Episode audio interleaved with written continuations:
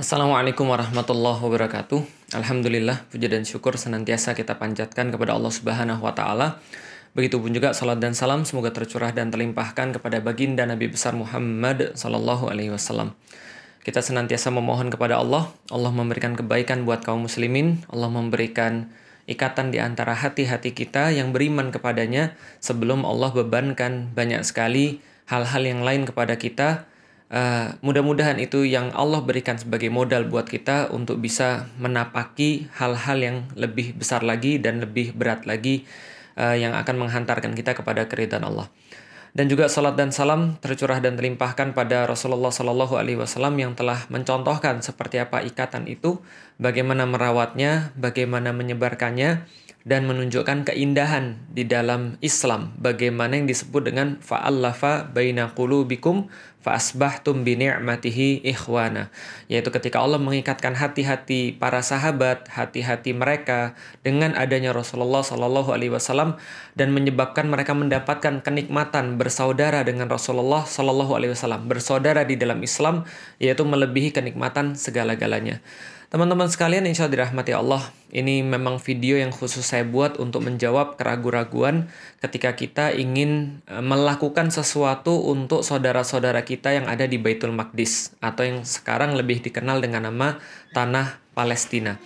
Jadi apa sih yang harus kita lakukan? Apa sih yang harus kita uh, apa ya jawab terkait dengan keraguan-raguan itu? Pertama, teman-teman sekalian, uh, saya harus menyampaikan bahwa di dalam Islam, hal yang paling penting ketika kita melakukan sesuatu adalah keimanan atau keyakinan ketika kita uh, keyakinan atau pengetahuan dalam perbuatan kita.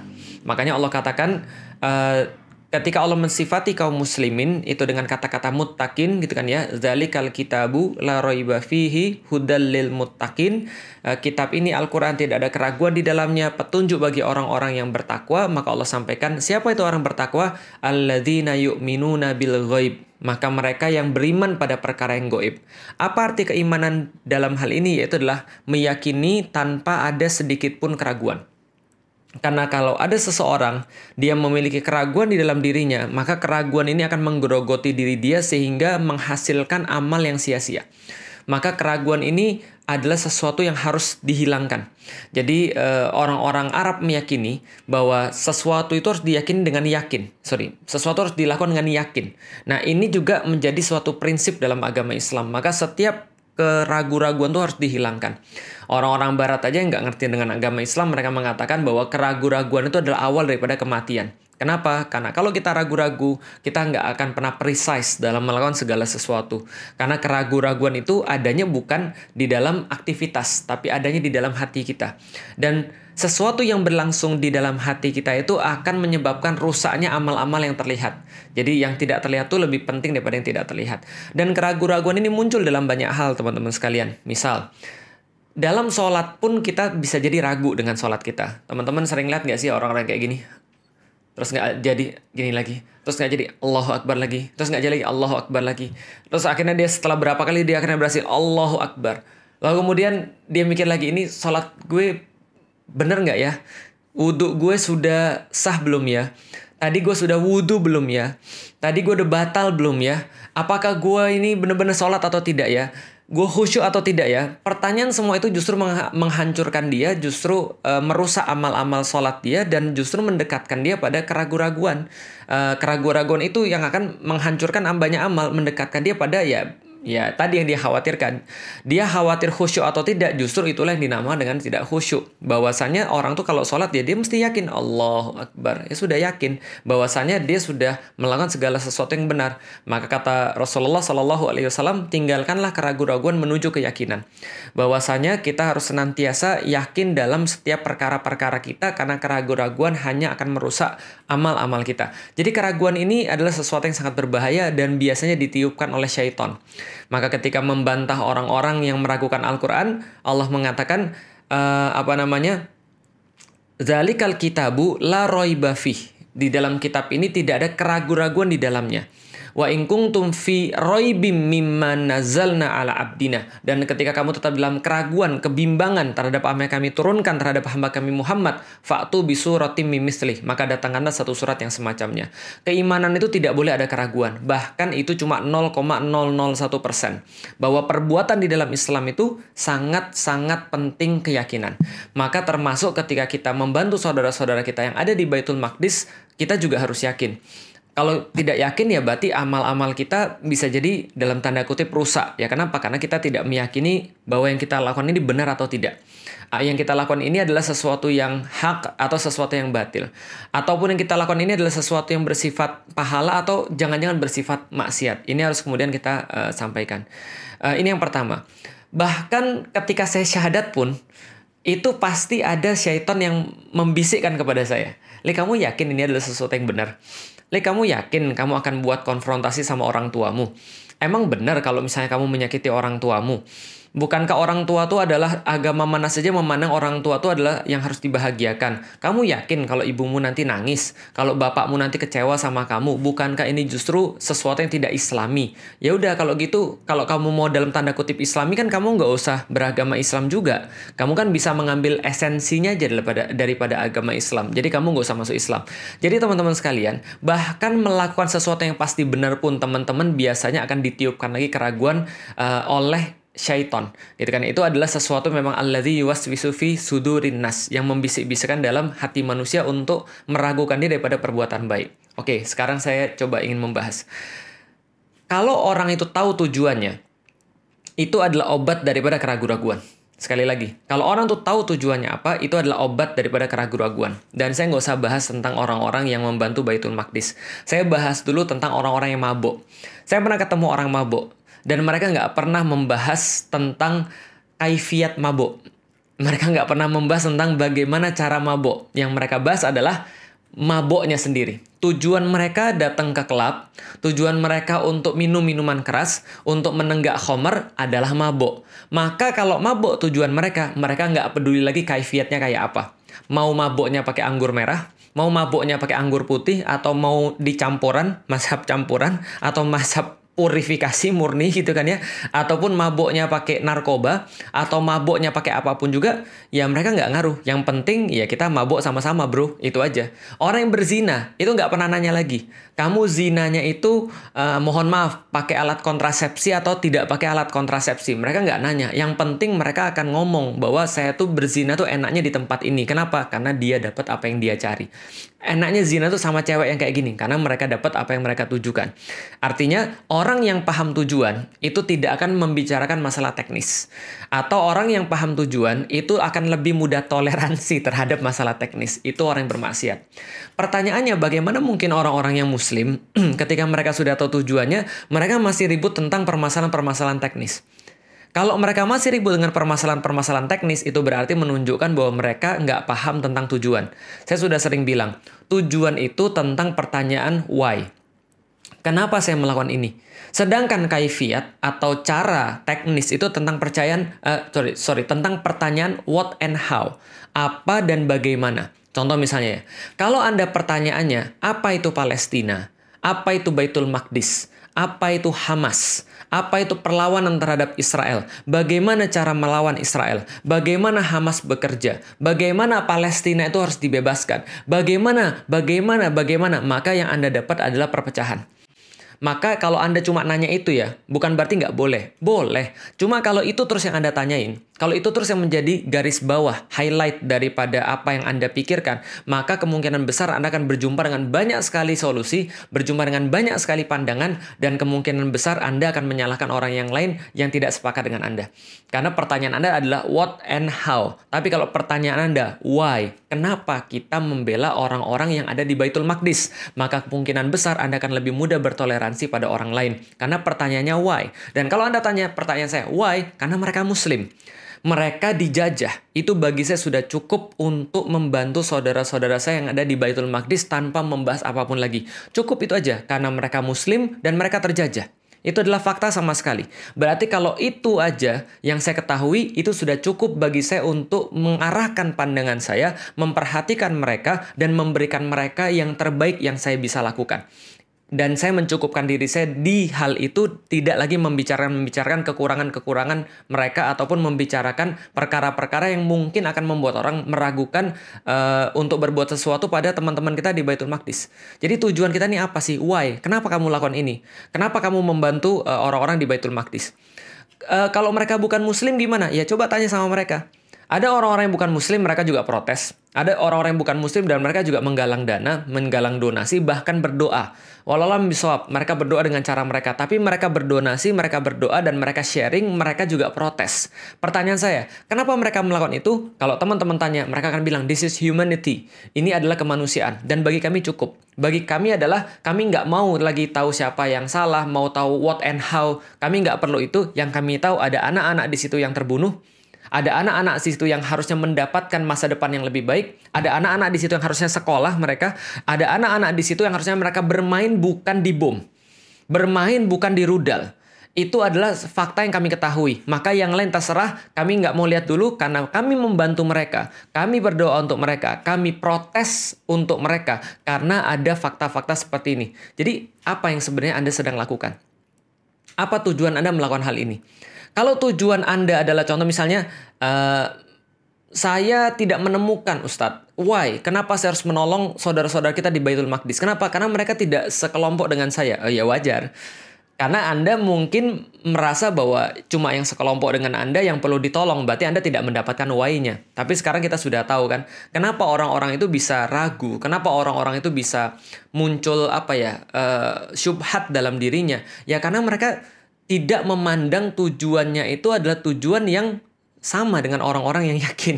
Gitu loh maksudnya. Kalau kalau saya sudah saya sampaikan karena mereka muslim mereka terjajah itu cukup bagi saya. Apalagi kalau kita mempelajari perkara-perkara lain maka semakin besar why kita untuk menolong mereka. Itu yang pertama teman-teman sekalian. Yang perlu kita pahami adalah kalau kita sadar betul dengan tujuan kenapa kita membantu mereka maka insya Allah seluruh keraguan-raguan itu akan hilang. Orang maksiat aja nggak pernah nanya uh, nggak pernah uh, mempermasalahkan bagaimana cara mabuk yang penting mereka mabok. Itu yang pertama. Yang kedua, di dalam Islam itu kita punya satu pandangan. Pandangan ini berlaku di antara sesama muslim, juga berlaku di antara yang bukan muslim. Yaitu adalah apa? Saya beda dengan Anda, bukan berarti saya benci dengan Anda. Ini adalah sebuah uh, apa ya sebuah kredo toleransi yang sangat indah di dalam Islam yang Allah ajarkan salah satunya di dalam surat Al-Kafirun. Qul ya ayyuhal kafirun la a'budu ma ta'budun wa la antum abiduna ma a'bud wa la ana abidum ma abattum wa la antum abiduna ma a'bud lakum dinukum waliyadin. Jadi kita menjelaskan bagaimana keyakinan kita terhadap orang-orang yang memang mereka tidak meyakini Allah. Nggak apa-apa. Saya menegaskan kepada engkau wahai orang-orang yang tidak meyakini Allah, orang-orang kafir, bahwa saya tidak menyembah apa yang kamu sembah, kamu juga tidak menyembah apa yang saya sembah. Saya tidak menyembah apa yang kamu sembah, Kenapa? Karena memang ya pada saat itu mereka maksa untuk saling menyembah gitu ya. Eh, setahun kamu nyembah Tuhan saya, setahun saya menyembah Tuhan kamu gitu ya. Tapi kita katakan tidak, maka diulang gitu kan ya ayat-ayatnya diulang. Saya tidak menyembah apa yang kamu sembah intinya dan kamu tidak menyembah apa yang saya sembah nggak apa-apa. Lakum dinukum waliyadin. Bagimu agama kamu silakan laksanakan, bagiku agama aku aku laksanakan kamu nggak usah ganggu. Artinya apa? Ini adalah kredo, sebuah keyakinan bahwasanya berbeda itu tidak berarti harus saling membenci. Kita muslim dan kita meyakini selain Islam adalah kafir. Bukan berarti setiap kafir harus kita bunuh. Bukan berarti setiap kafir harus kita sakiti. Bahkan tidak boleh kita menyakiti orang tanpa ada alasan yang benar di dalam Islam apalagi berada di dalam Islam. Berbeda dengan sahabat kita, berbeda dengan saudara kita, bukan berarti lantas kita benci. Ada orang yang berpendapat, oke okay lah kalau kita sudah bahas tentang why tadi sudah selesai. Sekarang kita bahas tentang how. Bagaimana caranya kita membela Palestina. Ada yang ada yang berpendapat, oh harusnya tidak perlu ada intifadah. Harusnya tidak perlu ada perlawanan. Harusnya tidak perlu ada penembakan balasan uh, rudal. Harusnya caranya dengan sosial media aja. Caranya dengan uh, dengan damai aja. Menunjukkan damai aja. Ya nggak apa-apa kalau ada yang berpendapat begitu. Tapi bukan berarti Anda harus membenci, Anda harus menyalahkan orang-orang yang berpendapat bahwa ini harus ada mukawamah. Ini harus ada sebuah perlawanan. Harus ada sebuah reaksi fisik untuk menghadapi orang-orang yang nggak pernah bisa diajak ngobrol dengan cara uh, pemikiran atau negosiasi dan kita sudah tahu adalah orang-orang Yahudi itu termasuk salah satu di antara orang yang nggak bisa diajak ngobrol secara uh, secara negosiasi, secara mikir. Mereka cuma ngerti satu bahasa, bahasa fisik kan gitu kan ya. Nah ini adalah sesuatu yang ada di antara kaum muslim. Berbeda bukan berarti saling membenci. Anda punya solusi, nggak apa-apa. Anda dakwahkan aja. Tapi jangan jangan jangan uh, itu menjadikan Anda menyalahkan orang-orang yang juga punya solusi dan berdasarkan dalil. Ada yang berpendapat, harusnya orang-orang Palestina itu hijrah dari sana. Bumi Allah kan luas. Nggak apa-apa kalau dia punya pendapat kayak gitu. Tapi mbok ya jangan menyalahkan orang-orang yang mereka mau membela tanah itu. Sebagaimana orang Indonesia misalnya ketika penjajah datang ke Nusantara, mereka membela dengan harta dan nyawa mereka. Mereka berjihad visabilillah. Apakah kemudian kita salahin dan kemudian kita bilang enggak harusnya orang-orang Indonesia tuh nggak usah lakuin kayak gitu. Harusnya orang Indonesia ya udah pindah aja bumi Allah kan luas, udah kasih aja ke, ke kasih aja ke penjajah Belanda kan gitu kan ya. Nggak bisa gitu juga. Anda punya Anda punya pendapat oke, okay, nggak ada masalah. Anda punya dalil dengan pendapat Anda oke, okay, nggak ada masalah. Tapi jangan nyalain yang lain karena bisa jadi yang lain juga punya pendapat yang mereka juga tidak nyalain Anda. Artinya adalah apa? Berbeda bukan berarti harus saling membenci. Nah, itu adalah yang kedua. Yang ketiga, teman-teman sekalian. Uh, saya punya banyak buku. Ini adalah salah satu buku yang saya baca, judulnya Perang Suci. Ini juga satu buku yang saya baca, judulnya Salahuddin Al Ayubi tentang bagaimana Salahuddin uh, membebaskan uh, Baitul Maqdis. Ini ada buku. Uh, ini ini judulnya Hakaza Zoharo Jilu Salahuddin wa Hakaza Adatil Quds diterjemahkan uh, oleh penerbit di Indonesia lalu dijadikan judulnya Model Kebangkitan Umat Islam. Uh, penulisnya Dr. Majid Al-Kilani dan tentu saja saya punya ini ada aduh maaf. Ini ada buku lagi buku Mas Baitul Maqdis. Nah, ini buku Mas Baitul Maqdis yang kemudian ada tiga jilid. Nah, ini tiga jilid yang ditulis oleh Institut Sahabat Al-Aqsa. Ini adalah menjadi uh, buku yang kemudian saya coba untuk pelajari, khususnya yang ini teman-teman sekalian. Ini ada buku ada tiga jilid dan berisi atas riset uh, selama 40 tahun tentang Baitul Maqdis. Dari semua buku yang saya baca ini, ini adalah beberapa buku saja yang saya bawa di sini. Dari beberapa buku ini, yang saya dapetin adalah seluruh penulisnya sepakat bahwa perang salib dan kehilangan Baitul Maqdis bagi kaum muslimin pada tahun 1099 Masehi itu terjadi akibat kaum muslimin berpecah belah. Bedanya adalah bahwa penulis muslim sepakat bahwa ini adalah cara Allah mengajari umat muslim agar jangan berpecah belah karena berpecah belah itu lebih parah daripada pendudukan atau penjajahan. Ingat ya, kekuatan musuh luar itu bagi kaum muslimin nggak pernah dihitung. Kenapa? Karena Allah pasti akan membantu dan menguatkan kaum muslimin. Kemenangan itu tidak pernah berasal daripada kekuatan kita tidak pernah berasal daripada lemah atau kuatnya musuh dan nggak pernah berdasarkan lemah atau kuatnya kita. Tapi orang muslim meyakini kemenangan itu adalah dari Allah Subhanahu wa taala the one and only. Cuma dari situ yang lain tidak.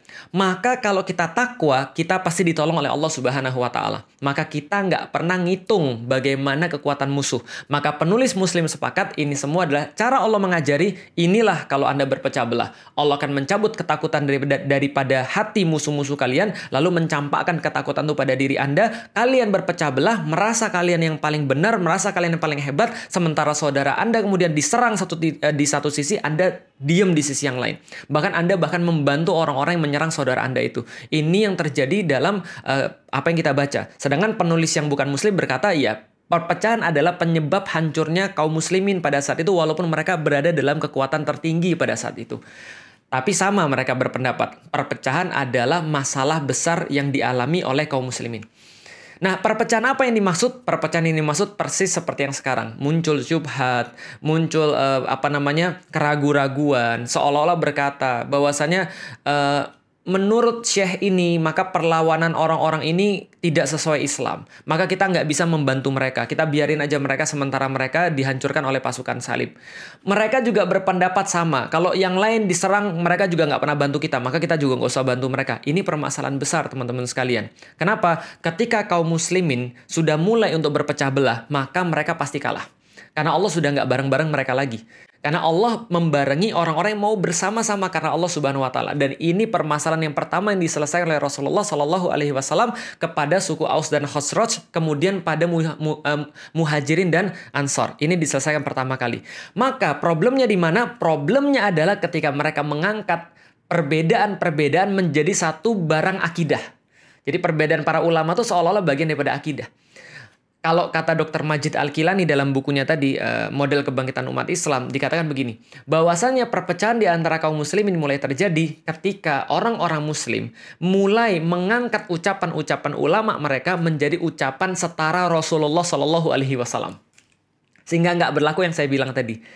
Kalau seharusnya yang terjadi di antara kaum muslim kan uh, perbedaan itu adalah rohmah cara pandang yang berbeda itu ada. Boleh-boleh saja, tidak harus saling membenci. Tapi kalau cara pandang yang berbeda ini sudah diangkat jadi kayak hadis Rasulullah, ya udah ini sudah kayak uh, perbedaannya bukan lagi perbedaan di antara pendapat Islami, bukan ikhtilaf di antara pendapat-pendapat Islami, tapi sudah perbedaan uh, sunnah atau tidak sunnah. Perbedaannya adalah kamu ngikutin Rasulullah atau kamu tidak ngikutin Rasulullah. Perbedaannya adalah kamu ngikutin Islam atau kamu ngikutin yang bukan Islam. Dan ini akhirnya menghasilkan satu fonis. Apa fonisnya? kalau kamu beda dengan saya, berarti kamu nggak sunnah.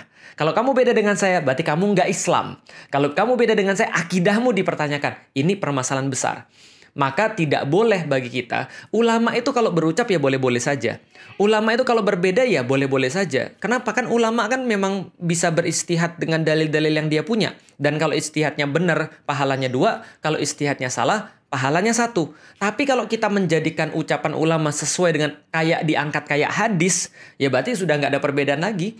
Kalau misalnya ulama-ulama zaman dulu gampang, mereka berbeda, ya tinggal mereka bilang, di antara kita tuh nggak ada yang salah kok. Di antara kita tuh cuma ada dua kemungkinan, yang benar dan yang lebih benar. Jadi nggak ada kemungkinan salah. Nah tapi kalau sampai ucapan satu ulama itu digunakan untuk kemudian menyerang ucapan ulama yang lain. Atau ucapan satu ulama justru kontraproduktif dengan cara tadi mempermasalahkan hal-hal yang harusnya nggak perlu terjadi. Di sini perpecahan itu lebih berbahaya daripada penjajahan Zionis itu sendiri. Padahal kita sudah sepakat bahwa Zionis itu sudah pasti laknatullah. Sudah pasti mereka itu adalah sesuatu yang salah. Dan kita sudah sepakat bahwa why kita uh, membantu orang-orang Palestina, membantu orang-orang di Baitul Maqdis karena mereka terjajah. Nah, tapi segala macam ini bisa hilang ketika kaum muslimin sudah masuk dalam perdebatan masalah-masalah kayak tadi yang sudah saya sampaikan. Masalah-masalah nggak esensial.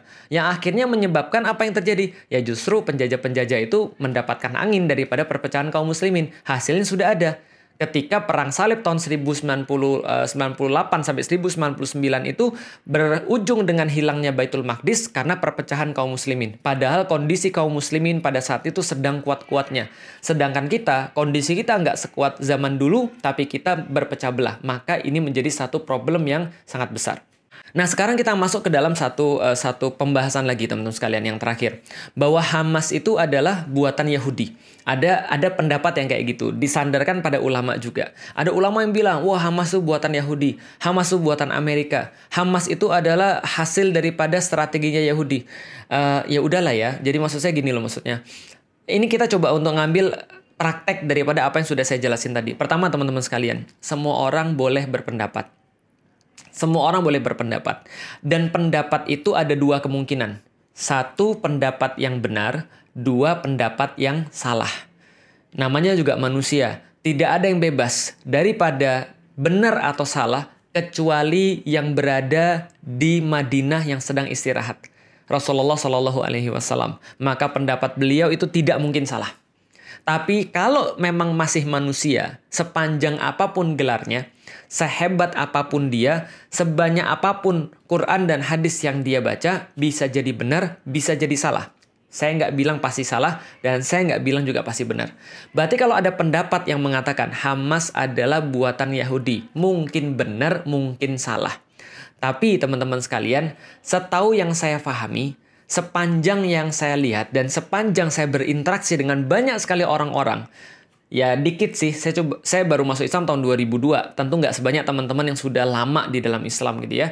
Uh, tapi selama saya berinteraksi dengan orang-orang yang ada di dalam pergerakan, yang saya ketahui dengan Hamas adalah Hamas ini ketika saya pelajari dan saya berinteraksi dengan banyak orang, Hamas ini tidak lain yang saya temukan selain orang-orang yang soleh insya Allah. Dan apa yang mereka lakukan? Yaitu adalah membangkitkan ruh perjuangan untuk mempertahankan Baitul Maqdis dan kehormatannya. Ini adalah sesuatu yang membuat saya merasa iri. Membuat saya merasa, Lik, kamu tuh ngapain sih, Lik? Sementara sementara mereka yang ada di sana, mereka menginginkan surga yang sama seperti yang saya minta, tapi saya tidak mengorbankan sesuatu seperti yang mereka lakukan. Maka saya merasa bahwa, ya Allah, setidaknya saya bisa membantu saudara-saudara saya di Baitul Maqdis karena mereka bisa melakukan sesuatu yang tidak bisa saya lakukan. Sesuatu yang mungkin saya terlalu pengecut untuk melakukannya. Bagi saya adalah, ya itu adalah yang dilakukan oleh teman-teman Hamas. Setidaknya mereka melakukan sesuatu, setidaknya mereka melakukan untuk Allah dan mereka membela kehormatan tanah itu sebagaimana yang pernah dilakukan sebelumnya oleh Salahuddin Al-Ayyubi, oleh pasukan-pasukan Rasulullah, oleh kemudian eh, orang-orang uh, yang ada di kesultanan-kesultanan yang lain, itu yang mereka lakukan. Mereka melihat bahwa Baitul Maqdis itu adalah sesuatu tempat yang wajib dibela sebagaimana mereka melihat Masjidil Haram dan Masjidil Aqsa. Artinya teman-teman sekalian sejauh yang saya tahu, Hamas itu nggak pernah untuk menembakkan rudalnya, menembakkan persenjatanya kepada negeri-negeri kaum muslimin. Tapi yang mereka lakukan adalah membela tanah Baitul Maqdis. Itu yang saya tahu teman-teman sekalian. Karena itu itu menjadi sebuah alasan yang cukup bagi saya ketika ada orang mengatakan bahwa siapa pun dia yang mengatakan Hamas itu buatan Yahudi, ya udah itu adalah pendapat manusia. Kalaupun itu adalah ulama ya bisa benar dan bisa salah ya namanya juga manusia, tapi saya secara pribadi tidak membenci orang tadi, tidak membenci ulama tadi, ya saya menganggapnya sebagai bagian daripada perbedaan pendapat, tapi saya fokus kepada kenapa saya membantu Masjidil Aqsa. Kenapa saya membantu Baitul Maqdis. Itu yang saya fokuskan teman-teman sekalian. Jadi kita tidak perlu repot dengan hal-hal seperti ini. Nah, berikutnya teman-teman sekalian, apakah, apakah betul Hamas itu adalah organisasi teroris? Ya bagi siapa dulu? Apakah benar Ikhwanul Muslimin itu adalah organisasi teroris? Ya bagi siapa dulu? Kalau misalnya ada negara-negara yang mengumumkan bahwa Ikhwanul Muslimin Hamas sebagai organisasi teroris, ya bukan berarti begitu adanya di hadapan uh, kebenaran atau atau dalam pandangan Allah Subhanahu wa taala. Yang gak usah jauh-jauh lah di Indonesia saja. Ada banyak orang-orang yang dulunya juga dianggap sebagai pembangkang negara, dianggap sebagai pengkhianat negara, sebut nama seperti Buya Hamka ataupun Muhammad Nasir. Tapi sekarang itu direhabilitasi. Itu kemudian disampaikan bahwa tidak, mereka adalah bagian daripada pahlawan negara. Kenapa ya? Tergantung siapa yang berkuasa. Ya kalau misalnya ada negara yang menerbitkan bahwa Ikhwal Muslimin dan Hamas adalah teroris, ya saya pikir kalau mereka sering berjumpa dengan Amerika, mereka juga membeli senjata daripada Amerika, mereka juga tidak terlalu peduli dengan urusan-urusan tetangga-tetangga mereka padahal mereka lebih dekat kepada Baitul Maqdis, lebih dekat pada uh, tanah Palestina, bahkan mereka menyibukkan diri dengan kemewahan-kemewahan, ya saya pikir itu bukan sesuatu yang mengagetkan bagi saya. Nah, sehingga ya balik lagi teman-teman sekalian, perpecahan di tubuh kaum muslimin itu sesuatu yang lebih berbahaya daripada musuh mana pun, termasuk Yahudi. Dan ini yang perlu kita jadikan sebagai pembelajaran bagi diri kita. Andai kan kita tidak bisa berucap dengan cara yang baik, minimal kita jangan merusak persatuan dengan mengucapkan perkara-perkara yang buruk.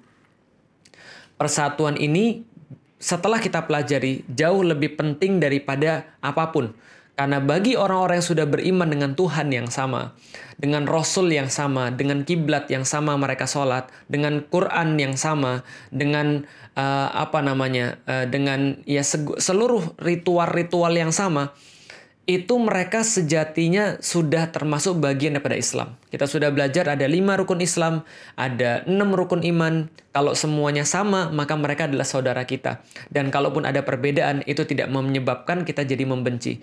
Andaikan kita bisa untuk berhusnuzon kepada orang-orang kafir, kepada orang-orang yang bukan muslim, maka husnuzon kepada muslim itu adalah sesuatu yang lebih utama dan lebih besar haknya bagi kita.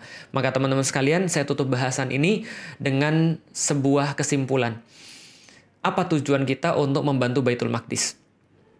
Kalau tujuan kita adalah membantu saudara-saudara kita yang terjajah di sana, harusnya tidak ada keraguan pada diri kita. Dan yang kedua, Perbedaan di antara kaum muslimin bukan berarti menyebabkan kita saling membenci dan saling menyalahkan, tapi justru menjadi sebuah pendewasaan bagi kita untuk mengetahui Allah menciptakan orang berbeda-beda dengan selera yang berbeda-beda pula, dengan pandangan yang berbeda-beda dan inilah kayanya orang-orang muslim. Dan yang ketiga, kepada saudara-saudara kita yang ada di Baitul Maqdis, yang mereka yang berjuang dengan cara opini, yang mereka yang berjuang dengan cara memberikan makanan, yang mereka yang berjuang dengan cara memberikan pendidikan, yang mereka berjuang dengan cara menyediakan tempat pengungsian, yang mereka berjuang dengan cara diplomati, diplomasi dan negosiasi, yang mereka berjuang dengan cara menumpahkan darah mereka untuk membela tanah Baitul Maqdis. Siapa pun mereka, saya sangat merasa iri dengan mereka yang sudah berbuat sesuatu untuk umat Nabi Muhammad Sallallahu Alaihi Wasallam sehingga mereka punya alasan, punya hujah ketika berjumpa dengan Rasulullah Sallallahu Alaihi Wasallam ketika mereka ditanya, ada di mana posisi anda ketika umat-umatku dizolimi di tanah Baitul Maqdis? Dan mudah-mudahan semua daripada kita mendapatkan apa yang mereka harapkan daripada Allah Subhanahu wa taala, yaitu adalah pembelaan daripada anak-anak itu, pembelaan daripada mereka yang ada di Baitul Maqdis, pembelaan daripada mereka yang terzolimi itu bahwa pada waktu ini kita termasuk orang-orang yang memperhatikan dan menyayangi mereka serta berbuat apa pun yang kita bisa untuk membebaskan Baitul Maqdis sebagaimana Salahuddin, sebagaimana Umar bin Khattab, sebagaimana Rasulullah Shallallahu Alaihi Wasallam memberikan tugas itu bagi kita. Dan mudah-mudahan Allah segera membangkitkan kaum muslimin untuk bisa membebaskan Baitul Maqdis. Assalamualaikum warahmatullahi wabarakatuh. Assalamualaikum warahmatullahi wabarakatuh Teman-teman sekalian Pernah nggak sih kebayang ketika dulu masih ada Imperium Romawi dan Imperium Persia Waktu itu Imperium Romawi terbentang kurang lebih 5 juta kilometer persegi di sebelah barat Dan Imperium Persia terbentang kurang lebih 7,4 juta kilometer persegi di sebelah timur Nah pada saat itu ada suatu peradaban baru yang muncul di tengah-tengah raksasa-raksasa itu namanya peradaban Islam. Ternyata kurang dari 100 tahun, Islam bisa mengalahkan peradaban Persia yang sudah dibangun selama ribuan tahun dan peradaban Romawi yang sudah dibangun uh, 500-an tahun. Pertanyaannya, apa yang menginspirasi mereka? Apa yang menjadi uh, dorongan-dorongan mereka? Dan sekarang kita lihat justru Islam terpuruk dan tidak seperti uh, pada dahulu kalau kita lihat dalam sejarah. Inilah yang saya coba jawab dan teman-teman bisa baca di dalam buku saya Beyond the Inspiration.